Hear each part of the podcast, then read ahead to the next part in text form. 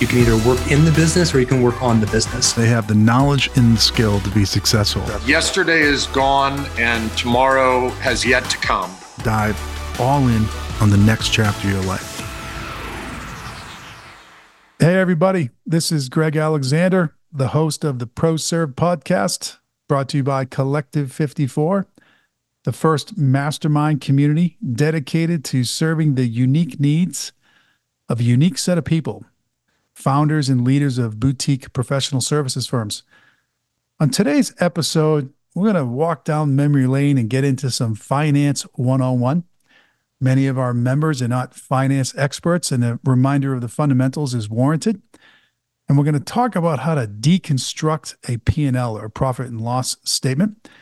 And we have a long-standing, well-liked, well-respected member. His name is William Lieberman. This is what he does for a living and uh, he's going to help us uh, guide us through this conversation today. So, William, it's good to see you. Please introduce yourself. Thanks, Greg. Uh, William Lieberman. The company is the CEO's right hand, and we provide outsourced finance and HR services to small and medium businesses throughout the U.S. Okay. So let's talk about the profit and loss statement. So first, what is it?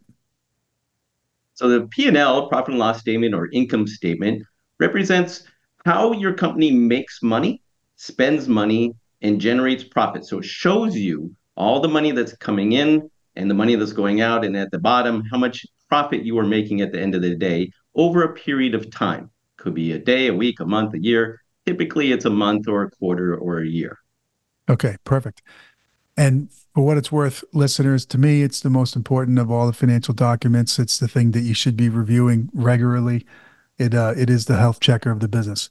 Okay, so I'm going to ask you some directed questions. These questions come from members who I've talked to that have struggling with this. So the top line of a P&L is revenue, of course, and I think that's self-explanatory. However, people are running into an issue of revenue recognition. So for somebody who might not be familiar with that term, what is revenue recognition and, and how is it relevant to the founder of a services firm? When you earn money, when you generate business, you need to recognize that revenue over the period that that money is earned. So if you deliver a service over a period of three months and you charge a flat rate for that service, one way to recognize is divided equally over that three month period so that that revenue matches over the time period when you're delivering that service. Right.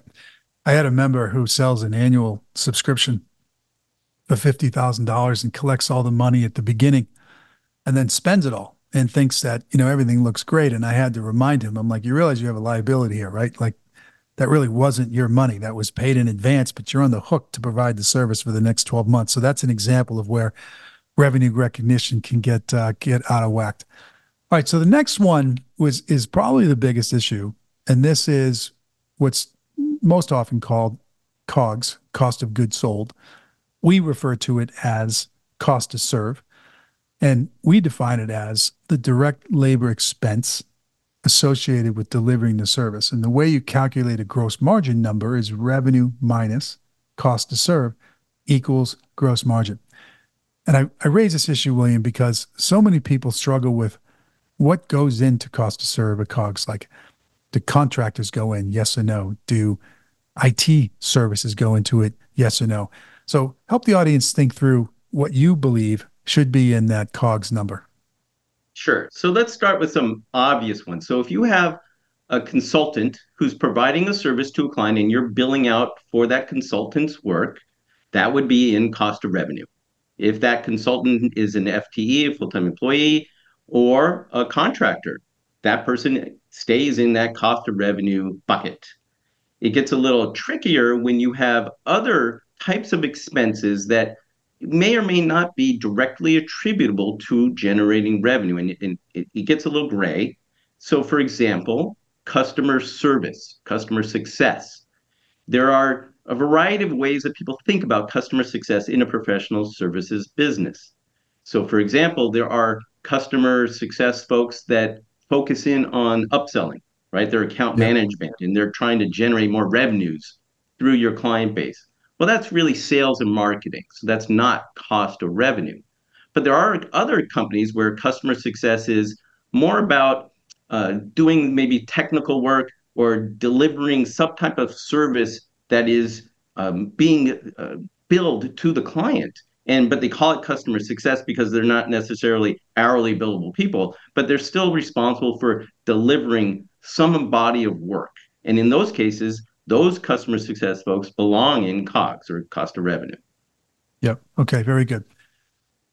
How about allocating um, overhead? So let's go there. So now we're now we just walked through revenue revenue recognition cost of revenue in williams terms we call that cost to serve in a product company, that'd be cost of goods sold. That gives you a gross margin line.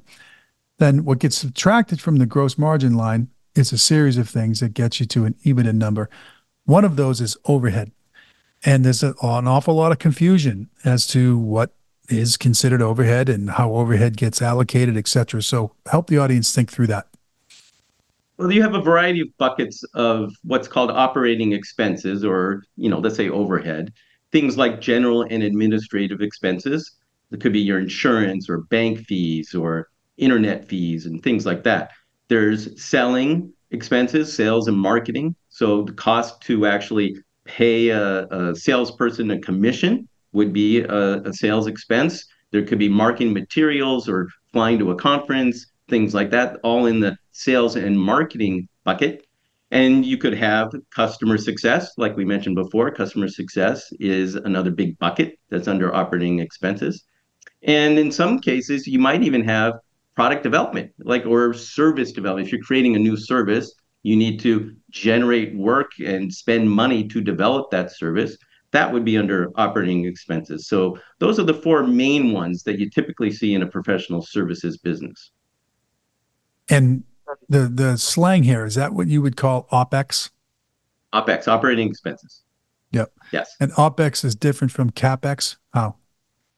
Yes. So CAPEX, capital expenditures, are when you're buying typically a piece of equipment or you're spending money on a large purchase that's amortized over years. Um, maybe you're buying a company and you're going to capitalize that company. There's goodwill and there's other types of things there. But CapEx typically is referred to in uh, equipment, hard things that you can kick and touch and, and feel. Uh, like a manufacturing business has a big piece of machinery, and that's capital expenditures. In professional services, you don't really see it too often.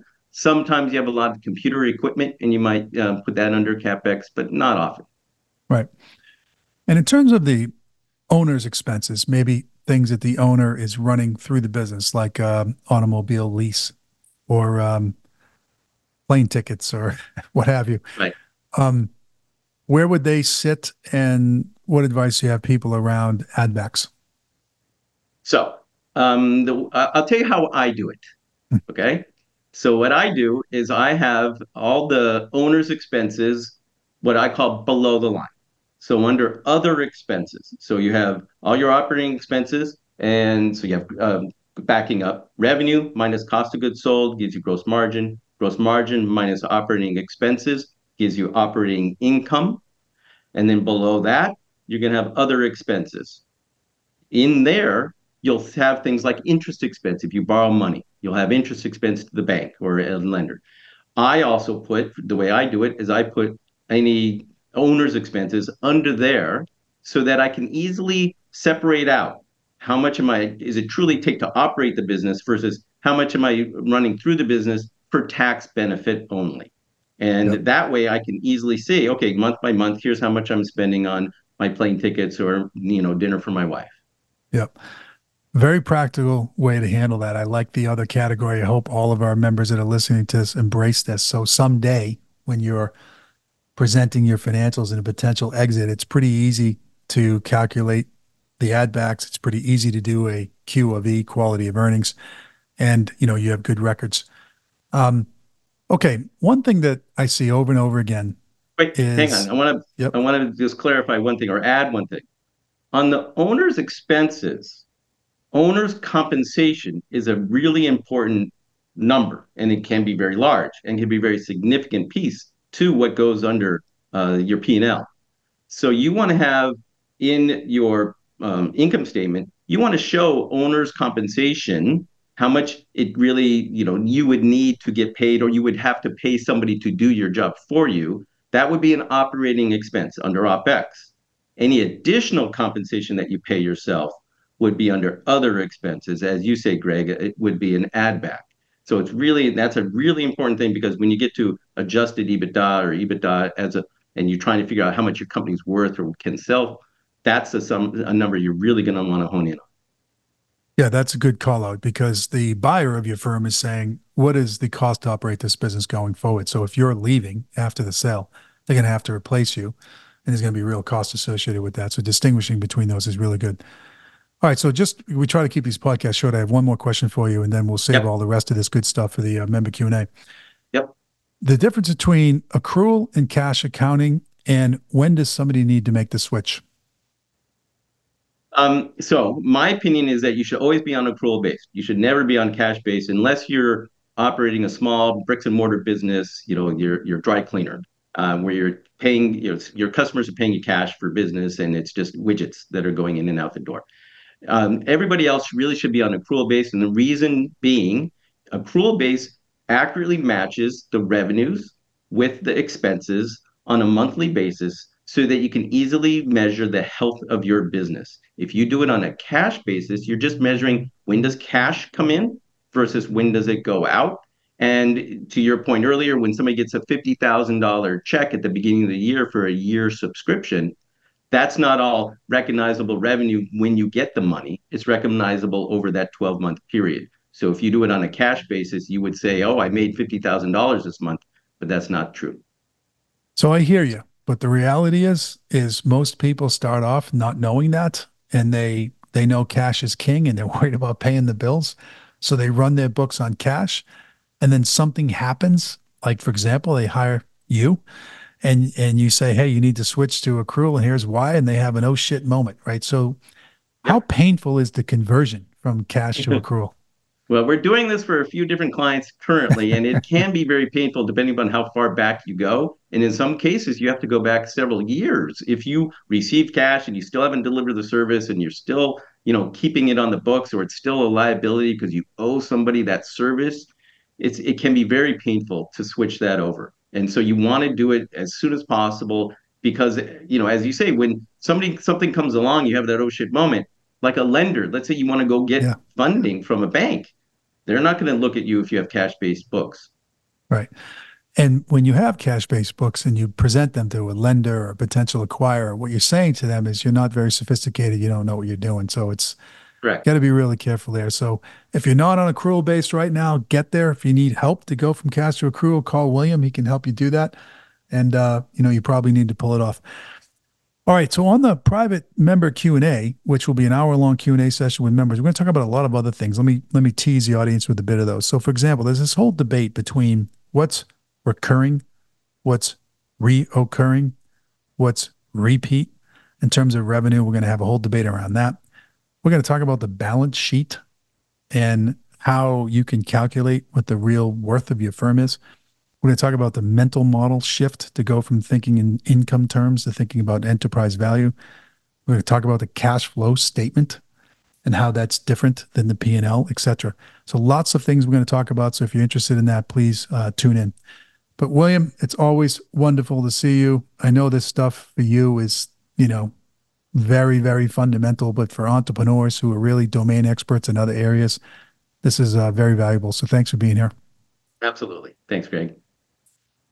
Okay, so with that, that's the end of the show. Um, if you want to learn more, go to collective54.com. If you want to read about this kind of stuff, check out my book, The Boutique How to Start, Scale, and Sell a Professional Services Firm. You can find that on Amazon. But until next time, I wish you the best of luck as you try to grow, scale, and exit your firm.